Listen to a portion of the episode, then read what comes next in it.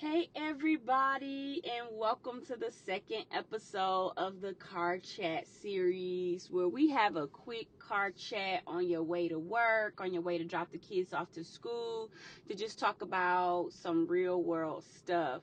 So, today I would really want to speak to moms with children with special needs. And these special needs can be anything from um, you know, cognitive disorders, you know, birth disorders, whatever it may be. This goes out to moms who are parenting children of special needs. So my son was diagnosed with autism just before the age of four, and then a couple of years after was diagnosed. Um, on top of that, with ADHD, and so it is just a struggle. I mean, I, I just want to acknowledge how difficult it is to parent a child that has any type of special need whether it's a cognitive need or a medical need. I mean, it is challenging because you are constantly prioritizing that child's needs over everything. You worry about them like crazy. Um, you go through an array of emotions. You know, you constantly question are you doing the right thing? You're always anxious um, because you're fearful. You want to protect them. You want to protect them from all of the harms, the actual harms, physical harms, but also the emotional harms that they may be subjected to or experience due to their disability or their special need. So it is just it is just challenging um, and it can be overwhelm overwhelming. I feel like some days I am just so overwhelmed with my son's needs. Um, you know, there are some days where I'm anxious all day looking at my phone because am I going to get a message from the teacher? Am I going to get a call? Is he going to do something crazy? Do I need to fight somebody's parent? You know, like because other kids don't necessarily understand kids who have special needs and, and what that means. And other parents also don't understand it either.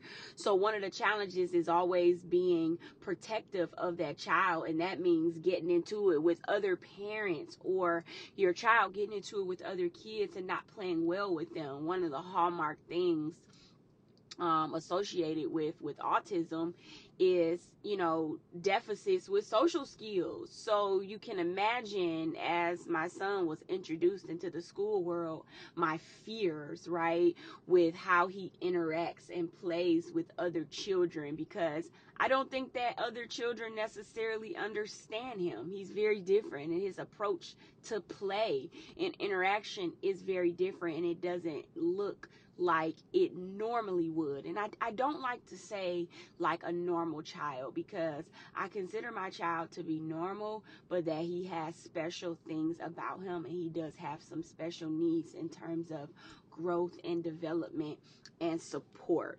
And so if you are struggling out there with a special needs child, I just want to tell you a couple of things.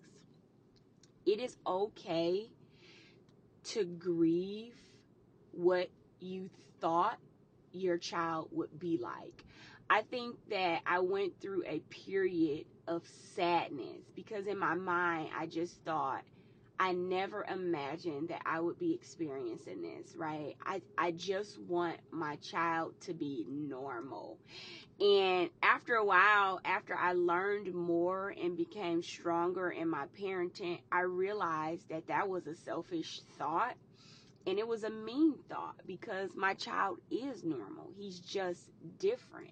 But it's okay to feel sad. Don't feel guilty about feeling sad because you wish things were another way. I think that that feeling is normal. And I got down on myself and I started thinking that that feeling was selfish and that it was negative. But now I'm in a different space where I realize that that feeling is very normal and it's okay to feel that, especially if you have other children, right? Because if as you're watching your special needs child grow next to your other children, you can see market differences and how different they are. But think about this they're going to be different anyway, even if your child didn't have a special need or a developmental need. They were going to be different from your other children anyway, but it's okay to process feelings of grief. It's okay to grieve what you had hoped for or what you wished that things looked like.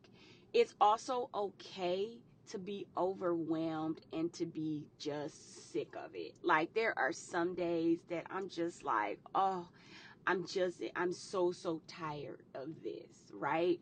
But then I look at my son and I realize how much he needs me, how much he needs me to be his voice, how much he needs me to advocate for him.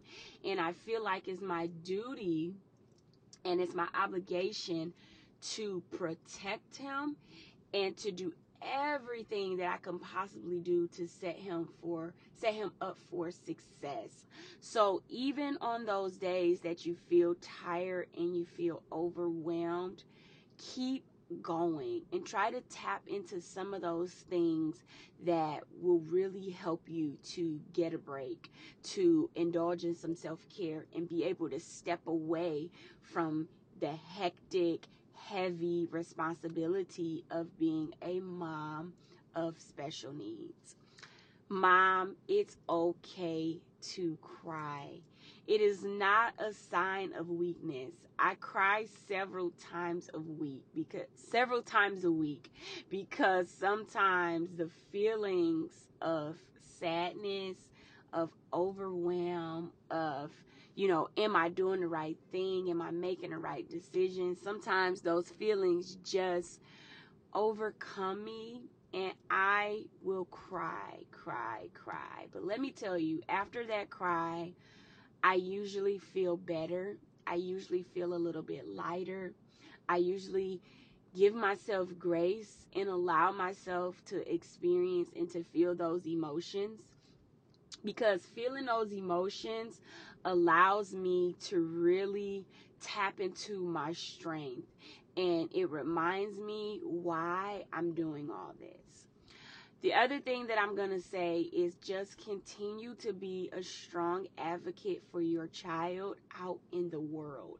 Sometimes I come across as very short and very harsh and defensive when it comes to like school and things like that. But at the end of the day, I'm a mama bear and my child is my number one priority. And I am going to make sure that he has what he needs, that he is treated well and treated fairly, and that he is taken care of in my absence. And if that means I have to be a mom witch, okay, then that's what I'll be.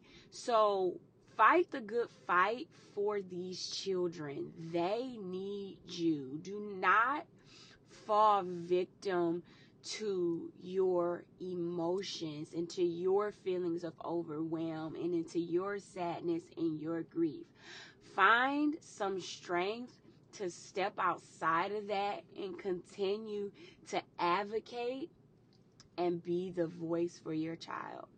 Guys, moms, I know it is hard. It is so hard. But there is light at the end of the tunnel. And so your child may not understand it right now, all that you're doing and all that you're going through, but hang in there, stick it out, hang in there. They need you. And know that you are doing your best, right? You didn't know how things would be. You didn't know that your child would be different and that they would have these needs. And so every day is a new day. One thing I've learned is that just when I think I'm in a place where I'm understanding my son better, I got things under wrap. I got I, got the therapies lined up. I got IEPs in order and I got this and I got that medication, all of these things. And then something else happens. Something new pops up. There's another issue. There's regression. We go back to where we were. Understand that every day with your special needs child is going to be a new day. Take it a day at a time. This is something that I am still working on myself with. I have to stop being married to progress in one day and then when things change the next day feeling defeated and back feeling like I'm back at square one, right? Every day is a different day and it's a new day and it's also a day where things can be very different from what they were the previous day or any other days. So accept each day as a new day expect the unexpected be prepared to have to navigate and change courses find a way to be comfortable in that space. So really this this chat really just came to me because I had a really rough morning today with my son. And yesterday was a rough morning. And I shed some tears, right? But I couldn't stop. My day still had to go, go on. I still had to get my daughter ready. I still had to get ready. I had to get out the door. I had to get to work but I just wanted to stop and support and encourage all the moms out there who are battling autism, ADHD, you know, cerebral palsy, other cognitive disorders, um, eating disorder, growth disorders, anybody who is battling a a special need for their child or children, I encourage you, I pat you in the back. You are doing your best. Know that. And your best doesn't look like what my best is or any other special needs mom's best, but you are doing your best.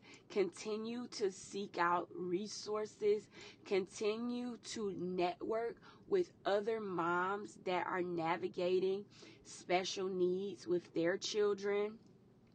You know, continue to reach out to professionals, therapists to not only help your children, but to help you learn how to parent these children.